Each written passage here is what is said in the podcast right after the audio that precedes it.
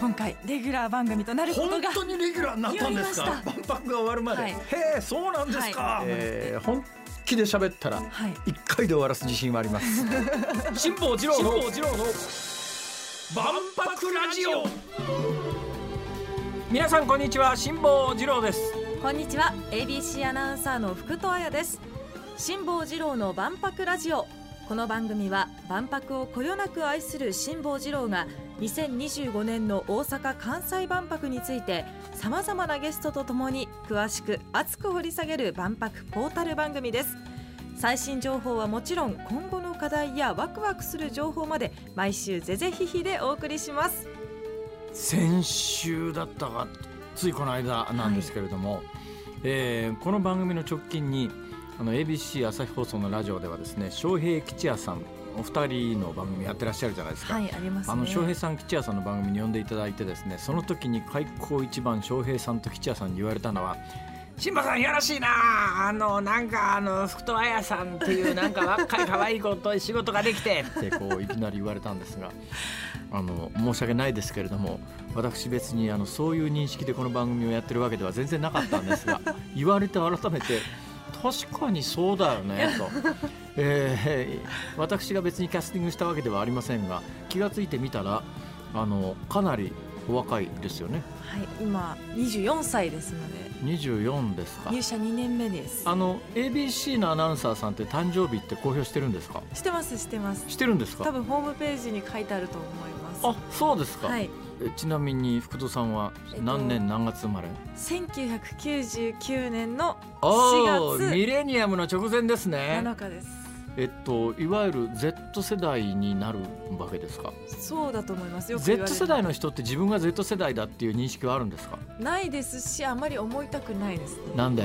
えなんか Z 世代ってどうなんですか？周りからのまあ Z 世代って言い方は別に Z 世代の人がつけたわけじゃないからね。そうですねだからまあいや僕たち私たち Z 世代ですって言って胸張って言うような話でもないのかなうかんないけど。特に私はその SNS とか得意ではない方なのでネットもああいうそう Z 世代の特徴としてデジタルネイティブって言い方しますよね。ね生まれた時からあのコンピューターとかスマホが身近にあって。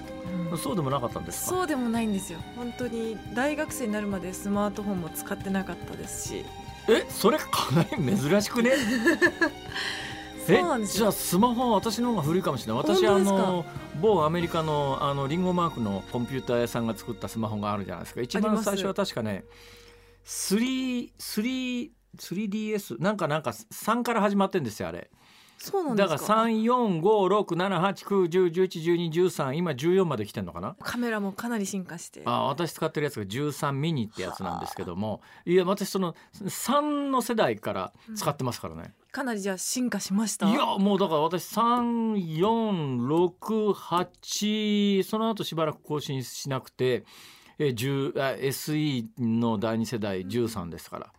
だから私の方がスマホ歴長いですね。ですね。結構しかも頻繁にさまざまな機種を。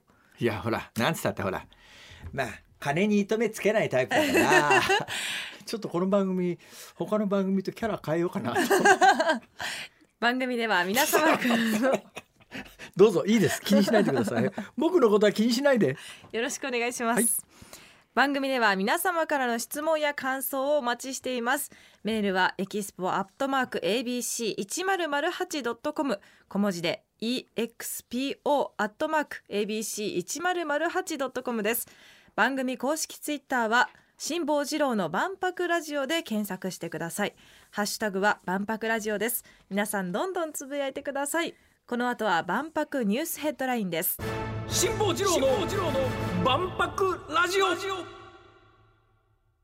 大阪・関西万博ニュースヘッドライン。先月の主な万博関連ニュースです。2025年日本国際博覧会協会は万博入場券の基本料金を大人7500円とする方針を決めました入場時期によって値段を安くするほか11歳以下の子どもの料金を低く抑え子どもの来場を促すということです。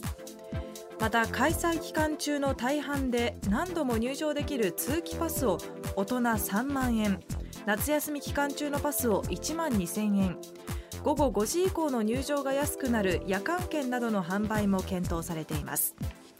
入場券の料金は今後国の了承を得て正式決定し年内に販売を始めます。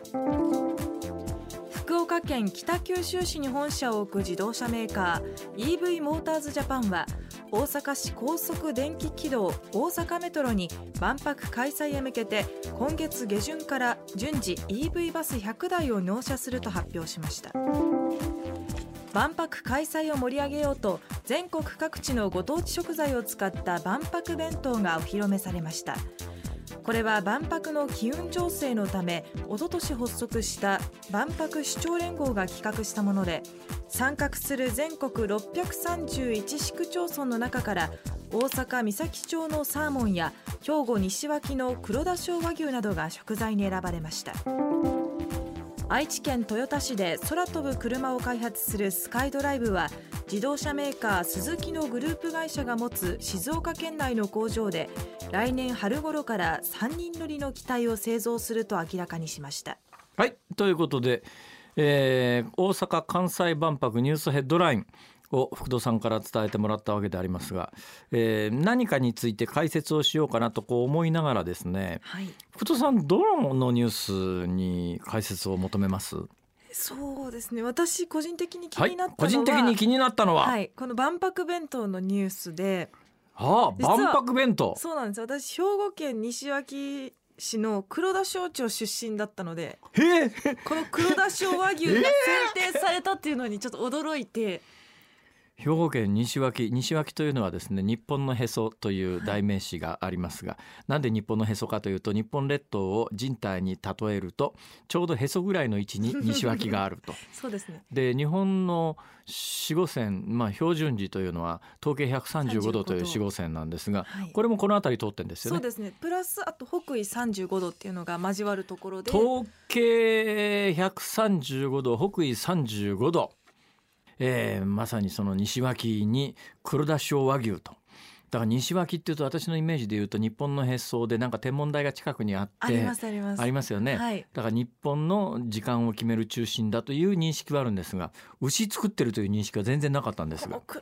有名なんですか？めちゃくちゃ美味しいんですよ。あそう。なんかあの西脇市の出身しかも黒田省庁の出身でトータス松本さんというウルフルズの方がいらっしゃるんですけど。トータス松本さんここの出身なんですか？でそのトータス松本さんの、ええ、トータス丼っていう弁当が実は西脇市にあってそれが黒田市和牛が乗ってるお弁当なんですけど。知らんがな。めっちゃ美味しくて、まあ、そんな感じになるのかなと勝手に想像してました、まあ、あの西脇出身の方はそうやって盛り上がれるくらいこのお弁当には全国のそういう物産が載ってるということなんでそれぞれの地域で盛り上がりますね。そうです、ね、ただしですね、はい、こういう弁当ができましたよということで、うんまあ、あの弁当の見た目も含めて全部公表されてるんですが今のところですねどこでいくらで買えるかとかそういうデータはないんですね。まだ値段は一応こういうものを企画しましたとお披露目はされたんだけどその後これが一体どこで食えるのかっていう情報は現状においては no information。はい未定ということで。そういうことです。だからね、はい、今こうどのニュースでも解説しますよとこうモーションを起こして福戸さんに振った時にこれだけはやめてねっていう気持ちだったんです。が ピンポイントでそこ来るかっていう。普通入場料金の話とかそれとも自動車の話とか万博ラジオ。ここからは大阪・関西万博に関わるさまざまなゲストを迎え2週にわたってじっくりとお話を伺っていきます今回は万博といえば人間洗濯機。1970年の大阪万博で話題となった人間洗濯機の進化版を半世紀の時を経て復活させようと試みる。株式会社サイエンスホールディングス代表取締役会長。一般社団法人。2025年日本国際博覧会大阪パビリオン理事。青山康明様にお越しいただきました。よろしくお願いいたしますよろしくお願いします。よろしくお願いします、はい、青山さん。はいあのサイエンスあの、はい、要するに、はい、ミラブルっていう、はい、なんかシャワーのあれはシャワーヘッドって言うんですか、そうですね。を、はい、お商ってらっしゃる会社。そうです。大阪の会社なんですか？そうです。あの、まあ、全国展開させていただいてますけれども、えー、本社は大阪ですあもうもうまんま関西弁ですね。あそうです。それはもう大阪人ですから。大阪人。はい。だそのミラブルってどうしてそうやって大阪で生まれたんですか、あの実はですね、ええ。もうもともとを言うとですねあのまあ僕前の万博が小学校4年生だったんですね。1970年の大阪万博。で実はあの時はもう月の石と山陽間であった人間洗濯機、はいはいはい。あの人間洗濯機見た時の感動を忘れないんですね。というのは、またエッチな子供だったんですいやいねやいやいやいやあの というのはね実際にあの僕が小学校4年の時いうのはお家にお風呂がある家ってほとんとなかった時代なんですね。そうです。はい、ああのまさにそうです、えーはい銭湯に行くというお風呂屋さんに行くというのが当たり前の時でしたね。夕方友達と待ち合わせをして「今日亀の湯行くか?」って「いやなんか今日千歳湯で面白いお風呂あるらしいで」子供の遊び場だったんですね。ところがあれを万博会場で見た時に「ええ。えこんなもんが各家にあったら遊び場なくなるやないか」と。ああそういう発想ですか。もうそれが頭にのずっと残ってた中で、ええ実はもう今から20年ぐらい前にあの小さな泡をあの使って、はい。半導体とか工業繊維擦れませんから、えその小さなバブルを作ってそれを洗うという技術を見た時に、えはいはい。僕実はこの50年前の人間洗濯機を思い出しましてね。えこの技術を応用してお風呂を作れば本当の人間洗濯機が作れるんじゃないかというのがもともとのスタートでございまして、ええええええで、まあ、ミラブルがヒットしたからお風呂もやったみたいに思思ってる方多いんですが、は本当はもう我々お風呂が先で発想として。10はい。あもう商品として。え商品として？そうですあのミラバスって今お風呂の真っ白系になって使うだけで、ええええええあれの第1号はもう16年前に我々発売してるんですね。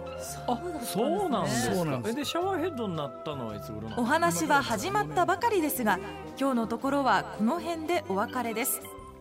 辛坊治郎の万博ラジオ。また来週土曜日のお昼12時にお会いしましょう。さようなら